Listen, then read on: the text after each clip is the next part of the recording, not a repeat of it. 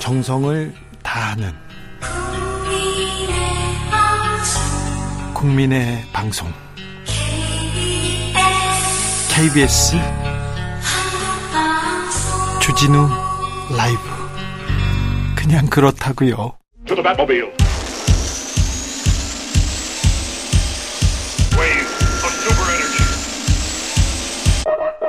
주 기자의 일 분.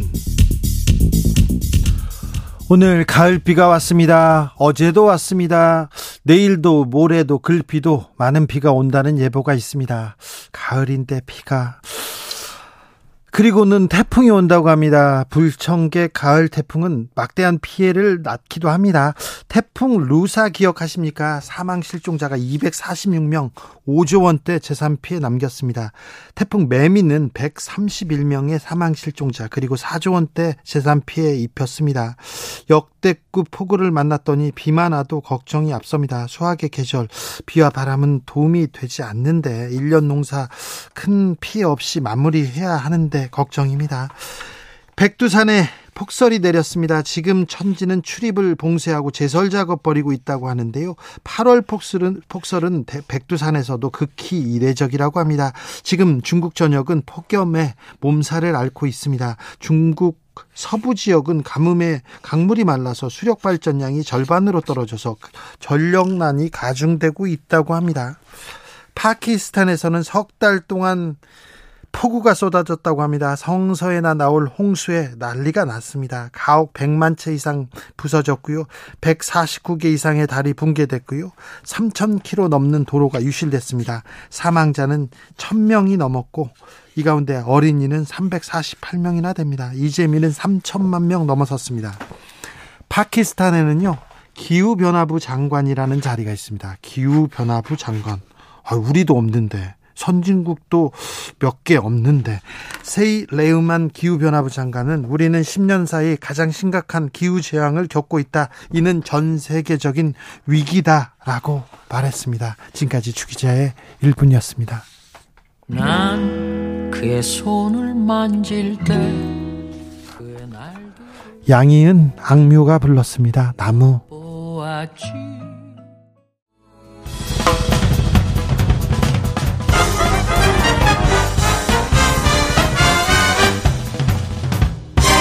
훅 인터뷰. 모두를 위한, 모두를 향한, 모두의 궁금증. 훅 인터뷰. 국민의힘 싸움만 보이고 권력 투쟁만 보이고 정치가 안 보인다는 얘기 지금 몇 달째 나옵니다. 가처분 결정이 나와서 비대위 해산하라고 했는데 국민의힘에서는 또 다른 비대위 구성하겠다고 합니다.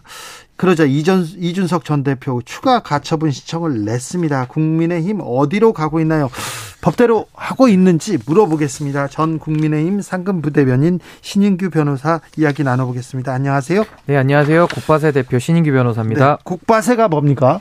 국민의힘을 바로 세우는 분들의 모임인데요. 네. 예, 지금 뭐 정당의 민주주의가 지금 많이 위협을 받고 있기 때문에 네. 그 문제의식을 가지고 모인 분들의 모임입니다. 국바세를 그 바탕 그 거기에 모인 분들이 가처분 신청 내신 거죠? 당원들이 천오백오십팔 분이 냈고요. 네. 제가 소송 대리를 했습니다. 그러니까 신인규 변호사가 가처분의 초안을 잡았다, 그런 얘기를 들었는데 어, 법원에서 신인규 변호사가 낸 그 생각을 그대로 받아준 겁니까?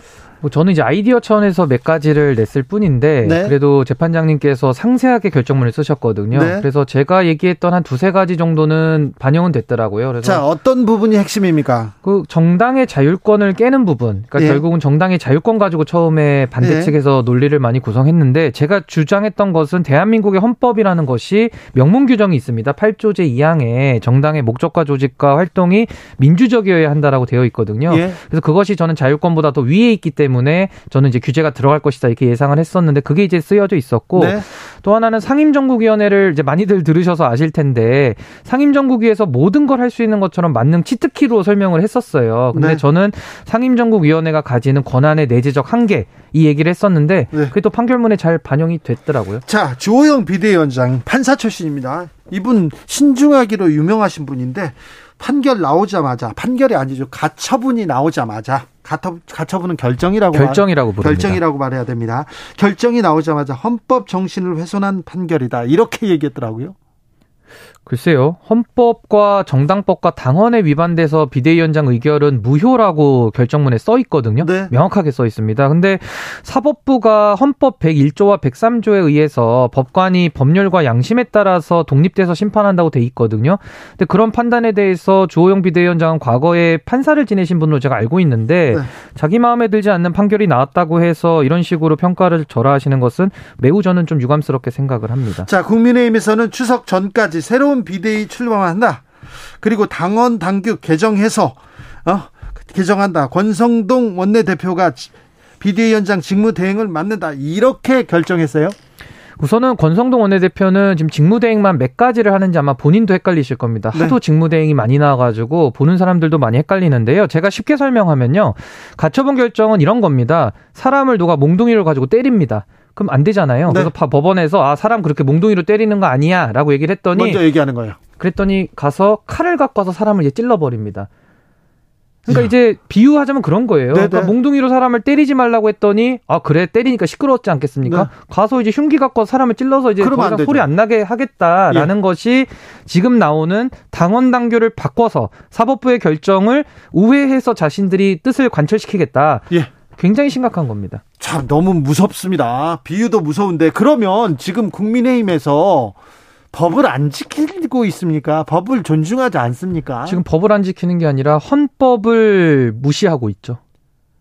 국민의힘에서? 헌법을 안 지키고 있지 않습니까? 지금 변호사님이 계신 국민의힘에서? 저, 저는 너무 안타깝게 생각하고요. 이것이 국민들께서 바라보실 때 또 정치적 평가도 받을 텐데요. 네. 저는 매우 심각하게 국민들께서 이 부분은 받아들이고 계실 것이다. 왜냐하면 헌법을 안 지킨다는 것은 대한민국 공동체의 근간을 무너뜨리는 거거든요. 네. 저는 매우 심각하게 바라보고 있습니다. 지금 지금 신인규 변호사님은 국민의힘 전 상군 비대변인이시고 지금 국민의힘에서 활동하고 계신 거죠? 저 국민의힘 책임 당원입니다. 그렇습니다. 민주당 아니시죠? 저, 저 열정 열차를 제가 만들어서 대선 내내 가장 열심히 뛰었습니다. 알겠어요. 그런데 아무튼 국민의힘이 지금 헌법 가치를 지금 존중하지 않는다. 근데 이렇게 보셔야 돼요. 국민의힘도 당이라는 것이 여러 구성원들이 있기 때문에 헌법 가치를 무시하는 세력이 일부 있고요. 네. 또 이거에 대해서 반대 목소리를 저같이 내는 사람도 다수가 있습니다. 알겠습니다. 그럼 지금 지휘부, 수뇌부는? 지금 헌법을 안 지키고 있다니까요. 그렇습니까? 예. 자, 이준석 전 대표가 지금 이거 문제 있다. 어, 권성동 원내대표가 비대위원으로 있는 것조차도 이거 안 된다. 비대위 효력 정지 가처분 신청 추가로 제출했습니다. 이건 무슨 내용입니까? 저는 사실 이게 시급한 일이기 때문에 가처분은 빨리 제기를 해야 돼서 저는 예. 시의적절했다고 보고요. 문제의 핵심은 이겁니다. 법원에서 비대위원장이 무효기 때문에 비대위원장의 직무를 정지했어요. 그러니까 주호영 원내대표는 지금 권한이 없습니다. 예. 근데 권한이 없는 직책이라고 할 수 있는 무효인 비대위원장 자리를 지금 직무대행하겠다 그러거든요. 네. 근데 무효인데 어떻게 직무대행을 합니까? 이게 하나의 문제고요. 그리고 우리 당원 당규 보면은 어디를 눈 씻고 찾아봐도 비상대책위원장의 직무대행이라는 규정은 없습니다. 그런데 비대위원장은 법원에서 법원에서 가처분 결정으로 비대위원장은 무효다. 효력 정지를 했지만 비대위원들은 안 했다. 이렇게 얘기를 하는 사람들이 있어요. 뭐 국민의힘. 그거죠. 원내대표가 나는 직무대행만 사퇴하고 원내대표는 할 거야라는 불가능한 얘기를 하는 것처럼 지금도 비대위원장은 무효지만 비대위원은 유효야라고 주장하신다면은 법원이 비상상황이 아니라서 비대위하지 말라고 했거든요. 네. 헌법 위반이라고 얘기했는데 본인들은 그것이 비상상황이라고 우기고 있는 것이고 비상상황이 아니라서 비상대책위원장이 지금 효력이 정지된 상황에서 그 밑에 있는 심지어 주호영 무효인 비대위원장이 임명한 비대위원들이 자신들은 행동을 하겠다? 그럼 그분들은 도대체 어떤 비상을 위해서 하고 있습니까? 라고 묻지 않을 수가 없습니다. 네. 왜 국민의힘은 이 문제를 해결하려고 하지 않죠, 지금? 아무래도 잘못을 시인하기 위해서는 용기가 필요하거든요. 근데 그 용기가 매우 부족하다고 저는 평가를 합니다. 그렇습니까? 계속해서 지금 어, 국민의힘 지금 지도부하고 이준석 전 대표, 윤핵관과 전 대표 간에 이런 그 갈등이 계속되고 있는데 어, 마무리될 기미가 보이지 않아요. 이제 뭐 조만간 마무리될 겁니다. 어떻게요? 이제 사법부에서 결정을 내렸고 이 사법부의 결정까지도 지금 우회해서 자신들의 목표를 이루겠다는 것이거든요. 이거 반헌법적이기 때문에 역사에 남겨야 되는 것이고 법원에서 저는 현명한 판단으로 제동을 걸어줄 거라고 확신을 합니다. 법원에서 법원에서 가처분 결정을 내렸는데 그 헌법 무시라고 또 또 또 그렇게 가면 어떻게 합니까? 근데 일단은 현재 즉 비대위원들에 대해서는 효력이 있다라고 주장을 하고 있기 때문에 네. 거기에 대해서는 주호영 비대위원장의 무효인 것을 확인한 판결을 근거로 해서 비대위원들까지는 가처분을 걸면은 원상복구가 될 수밖에 없거든요. 원상복구가 된다는 뜻은 원내대표를 새로 뽑고 그분이 직무대행을 당원에 따라 맡으면서 이 지도부를 관리하는 것입니다. 그 원칙대로 돌아가야 됩니다. 원칙대로요? 원칙을 뭐, 지켜야죠. 원칙을 안 지켜서 여기까지 온 거 아닙니까? 그러니까 다시 원상복구를 하고 원칙을 되살려야 되지 않겠습니까? 알겠습니다. 지난 주말에 또 의총에서 결의문 냈어요. 그리고 이준석 전 대표의 언행에 대해서 강력 규탄한다. 추가 징계하는 당윤리 조속한 처리 촉구한다. 이렇게 얘기하던데. 뭐 저는 의총 만능주의를 저는 좀 경계해야 된다고 보는데요. 의총의 권한에 당 지도부를 흔들 수 있는 권한 일도 없습니다. 그 저는 당헌을 좀 찾아서 읽어보시기를 권하고 싶고요. 발언 가지고서 지금 계속 규제를 말하고 있는데요. 그 민주주의의 민주주의를 표방하는 정당은 발언을 가지고서 규제하기 시작하면 민주주의 못합니다. 그래서 저는 이준석 대표에 대해서 항의는 할 수 있어요. 왜 그렇게 말하느냐, 네. 왜 태도가 그러느냐라고 네. 나무랄 수는 있겠습니다만은 저는 표현을 가지고 규제한다고 하면은 공평한 기준이 적용이 돼야 되는 것이기 때문에 이준석 대표 말고도 우리 당에서 문제되는 발언들을 하신 분들 많거든요. 전 그런 분들에 대해서도 그럼 규제를 할 것이냐, 저는 상당히 어, 민주주의 정신과 매우 먼 행동이다. 저는 이렇게 규정하고 있습니다. 어, 대통령이 출근길에 중지를 모은 결론 존중해야 한다 이런 얘기를 했는데. 이 부분은 어떻게 보십니까, 변호사님? 저는 정당의 주인이 누구인지를 묻고 있고요. 정당의 주인이 국회의원이라고 보는 인식하에서는 민주주의가 이루어질 수 없는 것인데 그렇다면 의원총회에 권위를 부여해서 조용히 덮고 넘어가자라고 말할 수 있겠습니다만은 정당의 주인이 당원이라고 본다면은 이 결정은 완전히 잘못된 것이거든요. 그래서 저는 헌법 일 조에서도 대한민국의 주권이 국민에게 있거든요. 당원의 당권도 당원들한테 있는 겁니다. 그 원칙대로 돌아가면은 이것이 총의가 모아졌기 때문에 그냥 덮고 넘어갈 수 있다. 그런 성질의 것이 아닙니다. 그것이 정당 민주주의라고 하는 법원의 결정의 취지이기도 합니다. 육사육육님께서 솔직히 이제는 누가 잘못한 건지 잘한 건지도 모르겠고요. 보고 있으면 눈살만 찌푸려져요. 칠구칠공님 명절 앞둔 서민들 먹고 살기 힘든데 여야 권력 다툼에 정신없네요. 특별히, 특별히 정부 여당 여당 지금 뭐하고 있는지 지금 정부 여, 국민의힘의 다툼 이 그 내홍에 국민 민생은 아예 빠져 있지 않습니까? 왜 그래요? 저는 이런 시청자분들의 말씀에 저는 참 송구하고 죄송하다는 말씀을 일단 드리고 싶고요. 이게 사실은 사실 먹고 사는 문제 저도 시급하다는 거 누구보다 압니다만은 과거 독재 정권도 경제는 잘했기 때문에 정치는 독재를 해도 우리가 넘어가지 않지 않습니까? 전 잘못됐다고 보거든요. 네. 지금도 마찬가지입니다. 민생이 급하다고 해서 이 정당 민주주의가 말살되는 거의 정당 독재 수준인데 네. 이것을 허용하기 시작하면 우리의 정치적 자유와 헌법이 보장한 기본권들은 저는 영원히 말살될 것이다. 그래서 저는 이 부분에 대해서 문제 제기 를 초장해야 된다고 봅니다. 일칠오공님 누굽니까? 국민의힘이 이런 분이 있었나요? 신인규 전 국민의힘 상근 부대변인이었습니다. 지금은 전이 됐죠. 네, 네. 전입니다. 앞으로 이 문제 어떻게 풀어야 됩니까? 어떻게 정리해야 됩니까? 저는 모든 것이 세상 일이라는 것이 사필귀정이라고 보고요. 결자 해지라는 말이 있습니다. 네. 그러니까 문제를 일으킨 사람들이 문제를 해결하고 거기에 따른 책임을 지면 됩니다. 근데 지금은 고집을 부리기 때문에 이 부분에 대해서는 저는 국민 여론이 그걸 용납하지 않을 것이다 이렇게 생각하고 있습니다. 구체적으로 어떻게 해야 됩니까? 조금.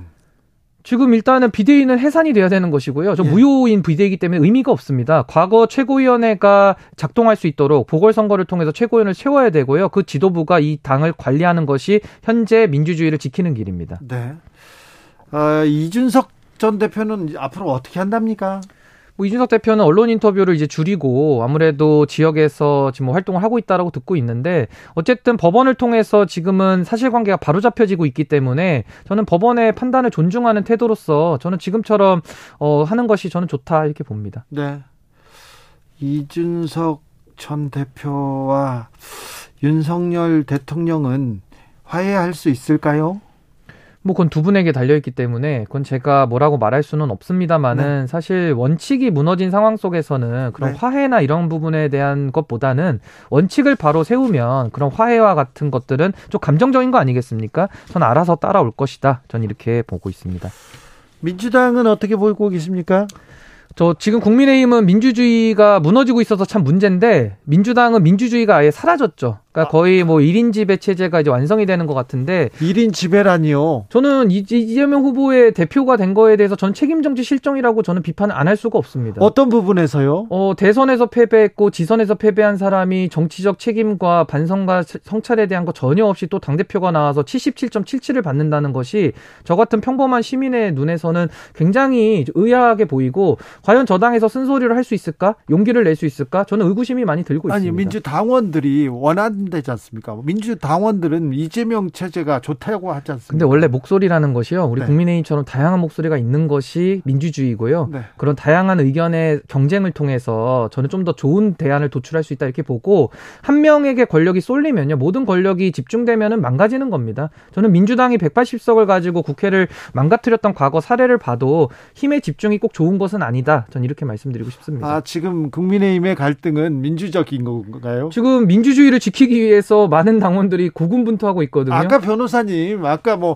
헌법 같이 훼손이다, 헌법 위반이다, 이렇게 무시다 이렇게 얘기해놓고 갑자기 이렇게 민주주의를 지킨다고 하시면 어떡해요? 저 국민의힘 바로 세우기 위해서 지금 네. 잠도 못 자고 열심히 일하고 있습니다. 아, 그렇습니까? 네. 아, 속보입니다. 검찰에서 공직선거법 위반 혐의로 최재형 의원 불구속 기소했습니다. 어떤 내용인지는 아, 자세히 어, 나중에 저희가 시간을 갖고 이렇게 얘기해 보겠습니다. 아, 국민의힘이 국민들한테 좀 돌아와야 될 텐데 지금은 조금 동떨어져 있습니다. 많이 동떨어져 있는데요. 네. 제가 국민의힘 당원으로서 네. 국민의힘 한번 잘 똑바로 바로 세워보겠습니다. 그렇겠습니까? 열심히 해보겠습니다. 지켜보겠습니다. 네, 감사합니다. 지금까지 전 국민의힘 상근 부대변인이었습니다. 신인규 변호사 이야기 들었습니다. 감사합니다. 네, 감사합니다. 정치 피로, 사건 사고로 인한 피로, 고달픈 일상에서 오는 피로. 오늘 시사하셨습니까? 경험해보세요. 들은 날과 안 들은 날의 차이. 여러분의 피로를 날려줄 저녁 한 끼 시사.